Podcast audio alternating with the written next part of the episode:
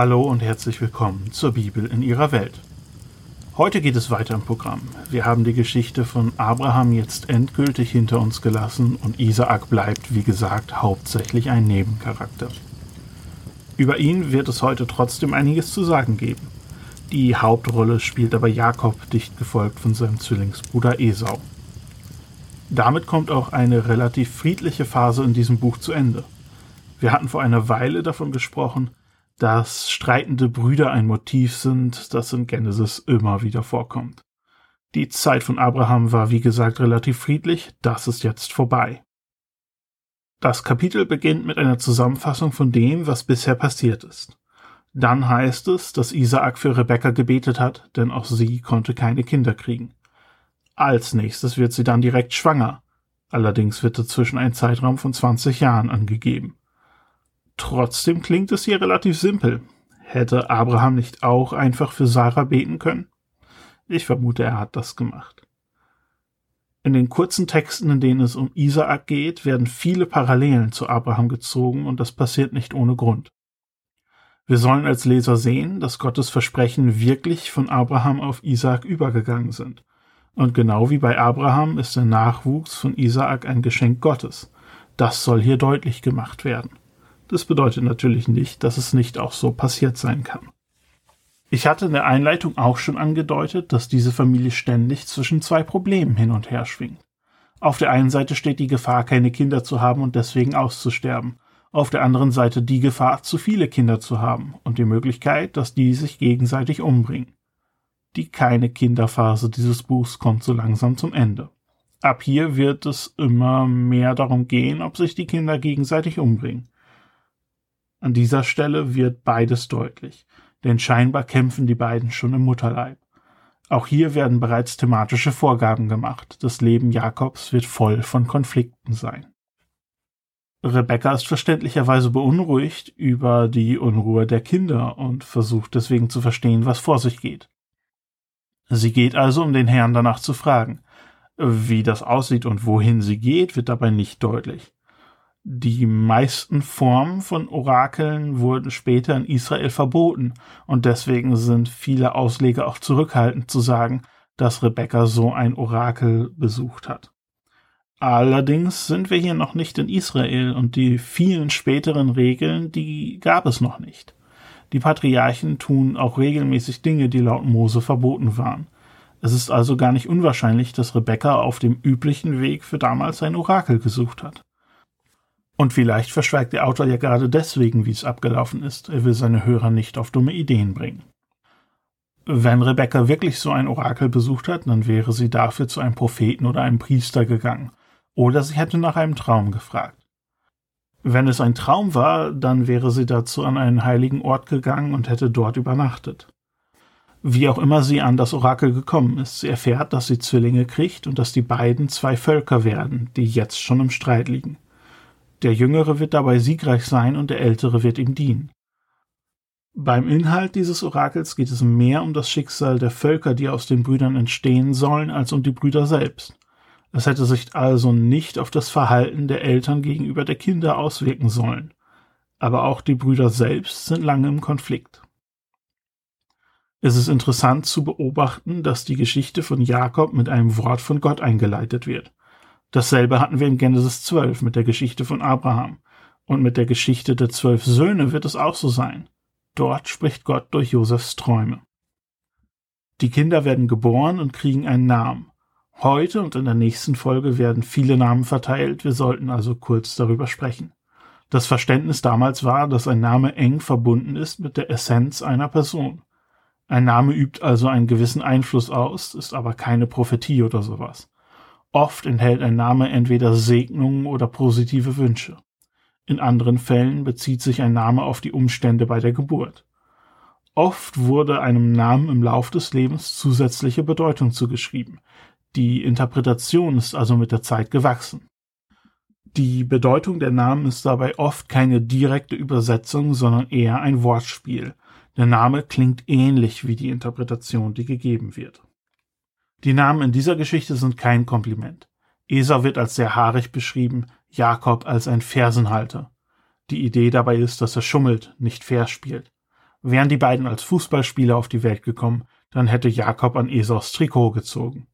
Die beiden werden erwachsen und sind vom Temperament her sehr unterschiedlich.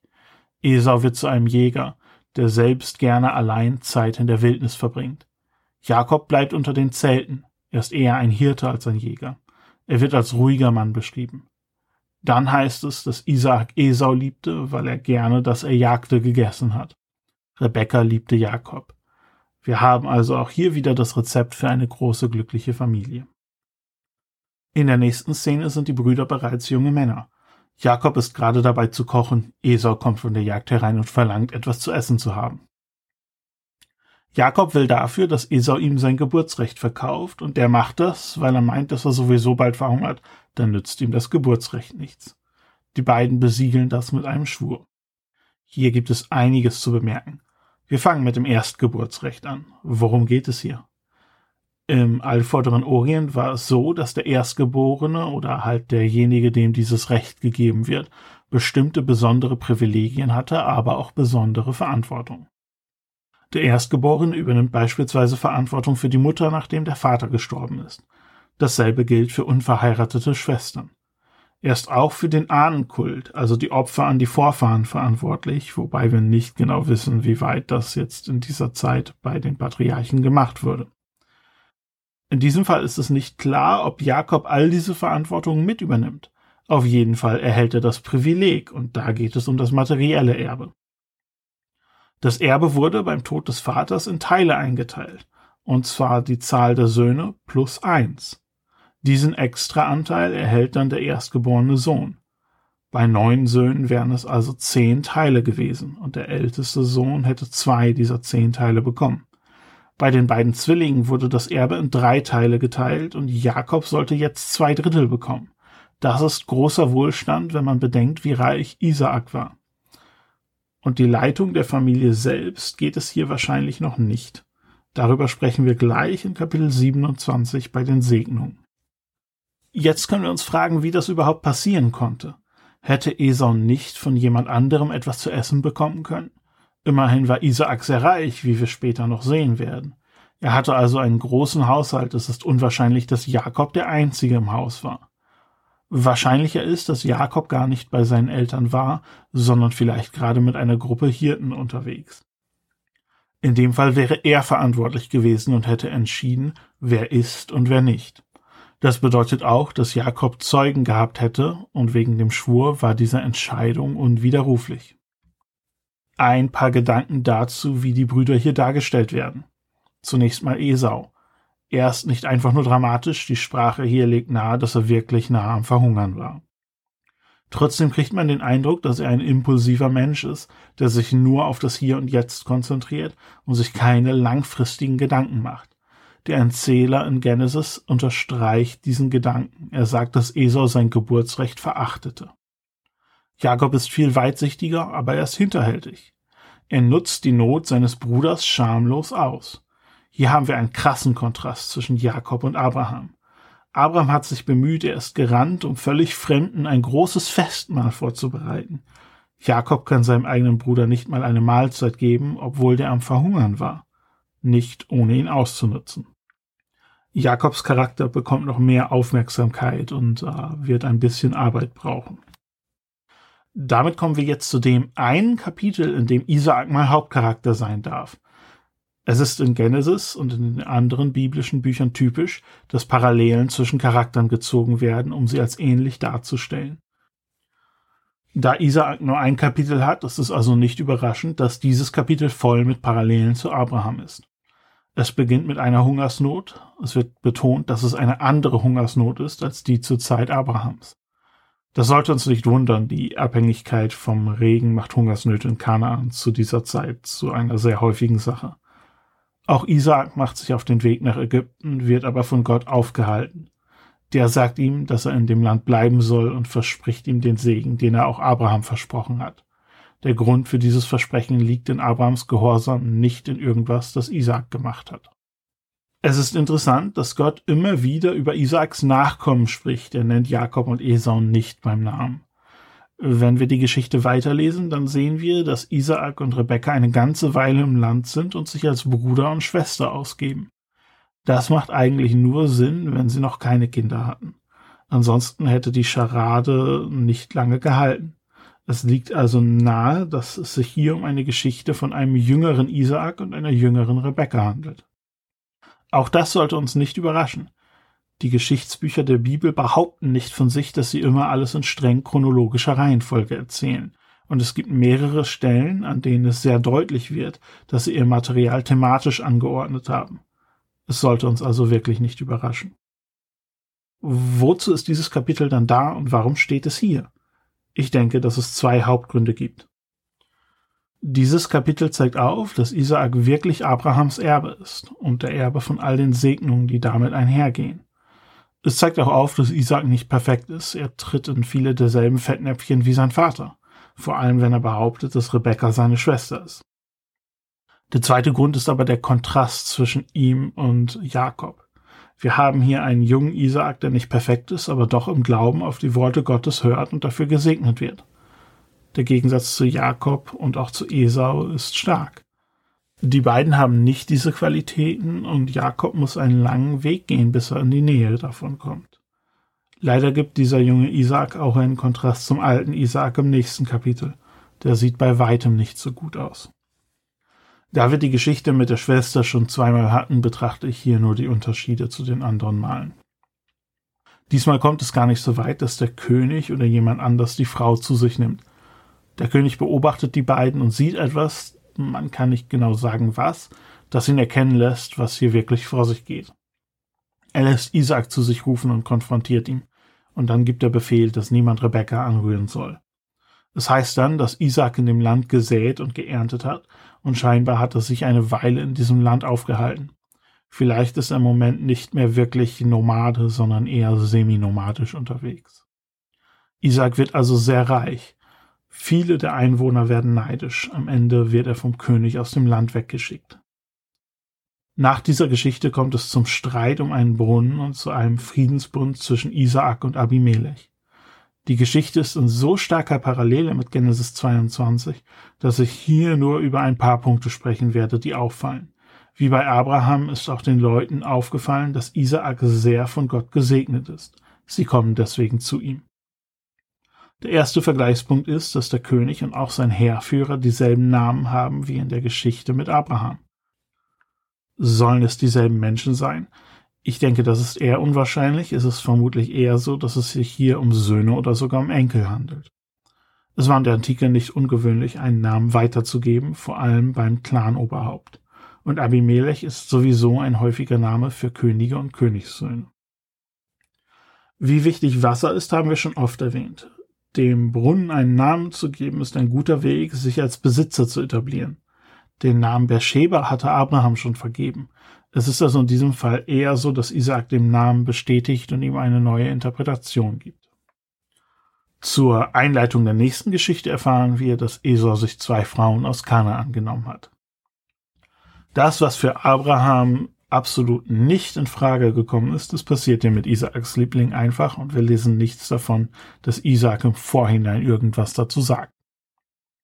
Im Nachhinein heißt es, dass die beiden Frauen das Leben von Isaac und Rebecca sehr bitter gemacht haben. Damit kommen wir zu einer Geschichte, in der absolut niemand eine gute Figur macht. Isaac ist jetzt so alt, dass er sich auf seinen Tod vorbereiten will. Es heißt nicht, dass er im Sterben liegt, aber er will alles vorbereitet haben. Ein Teil dieser Vorbereitung ist, einen Segen an die Kinder auszusprechen. Diese Art von Segen wurde sehr ernst genommen in der Antike. Es handelt sich allerdings nicht um einen Segen von Gott oder um eine Prophezeiung. Isaak bittet Gott auch nicht, dass er den Segen wahr macht. Es ist der Vater, der den Segen ausspricht und er handelt. Später sagt er, dass er derjenige ist, der Jakob zum Leiter gemacht hat. Aber unabhängig davon galt der Segen des Vaters als sehr ernst zu nehmen und als bindend. Wir werden auch sehen, dass Isaak den Segen nicht mehr zurücknehmen kann. Der Ablauf der Geschichte ist schnell erzählt. Isaak will den Segen aussprechen und ruft Esau zu sich. Der soll auf die Jagd gehen und ihm das Fleisch zubereiten, was er so sehr mag. Dann wird Isaak ihn segnen. Rebecca lauscht und kriegt den Plan mit. Sie geht zu Jakob und stachelt ihn an, sich als Esau zu verkleiden und den Segen zu bekommen. Isaak sieht zu diesem Zeitpunkt nichts mehr. Jakob trägt also Esaus Kleider, er nutzt ein Ziegenfell, um die Haarigkeit seines Bruders zu imitieren, und er geht zu seinem Vater. Isaac schöpft Verdacht, aber der Geruch der Kleidung und die haarigen Hände überzeugen ihn. Er segnet also Jakob in der Überzeugung, dass es Esau ist. Esau selbst kommt kurz danach mit dem Essen ins Zelt. Jetzt fliegt alles auf, aber Isaac kann seinen Segen nicht zurücknehmen. Für Esau hat er nur einen armseligen zweiten Platz. All das Beste hat er Jakob gegeben. Esau weint unter Tränen. Reden wir mal über die einzelnen Figuren aus dieser Geschichte. Wie kommen sie weg? Tatsächlich sieht meiner Meinung nach Esau am besten aus. Er steht am Ende einfach nur dämlich da. Er hatte sein Geburtsrecht in der Vergangenheit verachtet, jetzt wird ihm auch noch der Segen genommen. Alles, was ihm bleibt, ist das Versprechen eines harten Lebens. Er soll Jakobs Diener sein, aber eines Tages seine Ketten abwerfen und sich befreien. Auch hier, wie am Anfang, geht es mehr um die Nachkommen als um die Brüder selbst. Dieser Spruch wäre übrigens nicht als Fluch verstanden worden. Immerhin sollte Esau leben und sich eines Tages befreien. Ein echter Segen ist es aber auch nicht. Rebecca liebt scheinbar nur einen ihrer Söhne, genau wie Isaak auch. Vielleicht sind es Esaus Frauen, die ihn als Segensträger disqualifizieren in Rebekkas Augen. Sie stachelt Jakob an, den eigenen Vater und Bruder zu betrügen. Als Jakob befürchtet, dass er einen Fluch abkriegt, wenn er entdeckt wird, sagt sie, dass der Fluch auf ihr landen soll. Ähm, ob ein Fluch wirklich übertragbar war, ist zweifelhaft. Und Jakob? Der fragt nicht, was richtig oder falsch ist. Als seine Mutter ihm den Plan erzählt, ist seine einzige Sorge die Gefahr, erwischt zu werden. Nachdem Rebecca ihren Plan erklärt hat, macht er sehr gerne mit. Ein Teil des Segens ist, dass Isaak ihm zum Leiter des Clans gemacht hat. Das ist insofern wichtig, dass der Leiter des Clans verantwortlich ist, das Erbe auszuteilen, wenn der alte Patriarch stirbt. Hätte Esau diese Rolle eingenommen, dann hätte er die Verteilung des Erbes herauszögern können. Damit Jakobs unfairer Handel aus der anderen Geschichte funktioniert, braucht er also jetzt noch diesen hinterhältigen Betrug. Und Isaak? Der wusste scheinbar, wie seine Frau denkt und auch von der Rivalität zwischen seinen Söhnen. Denn er lässt Esau privat zu sich rufen und versucht, den Segen heimlich auszusprechen, obwohl sowas für gewöhnlich ein Anlass war, der öffentlich gefeiert wurde. Wir hatten am Anfang dieser Folge darüber gesprochen, dass Rebecca Gott nach dem Schicksal der beiden Kinder fragt. Davon, dass Isaak so eine Frage stellt, lesen wir nichts. Stattdessen wird in diesen Kapiteln ständig wiederholt, wie sehr er das Fleisch liebt, das Esau jagt. Er hat seine Prioritäten also auch nicht in der richtigen Reihenfolge. Und er hat alles Gute dem einen Sohn gegeben. Ich verstehe ja, dass der nächste Patriarch den größeren Brocken bekommt, aber hätte er die Segnungen nicht etwas gleichmäßig verteilen können? Wenn er beide Söhne gleichmäßiger geliebt hätte, dann hätte Esau am Ende mehr Gutes bekommen. Wie gesagt, in dieser Geschichte sieht niemand wirklich gut aus. Esau ist, wie man sich denken kann, mit dem Ausgang dieser Geschichte unglücklich. Er tröstet sich also mit dem Gedanken, dass Isaak bald sterben wird und dann kann er Jakob töten. Rebekka hört davon und schickt Jakob zu ihrem Bruder Laban nach Haran. Sie sagt, sie könnte es nicht ertragen, beide an einem Tag zu verlieren. Es ist dabei schwer zu sagen, wer die beiden sind. Es könnte sein, dass Isaak und Jakob gemeint sind. Esau wartet, bis Isaak stirbt und dann tötet er Jakob. Oder vielleicht meint sie Esau und Jakob, weil Esau nach dem Mord fliehen muss. So oder so sind es keine schönen Aussichten für eine Mutter. Als Vorwand für Jakobs Flucht werden die Frauen Esaus genommen.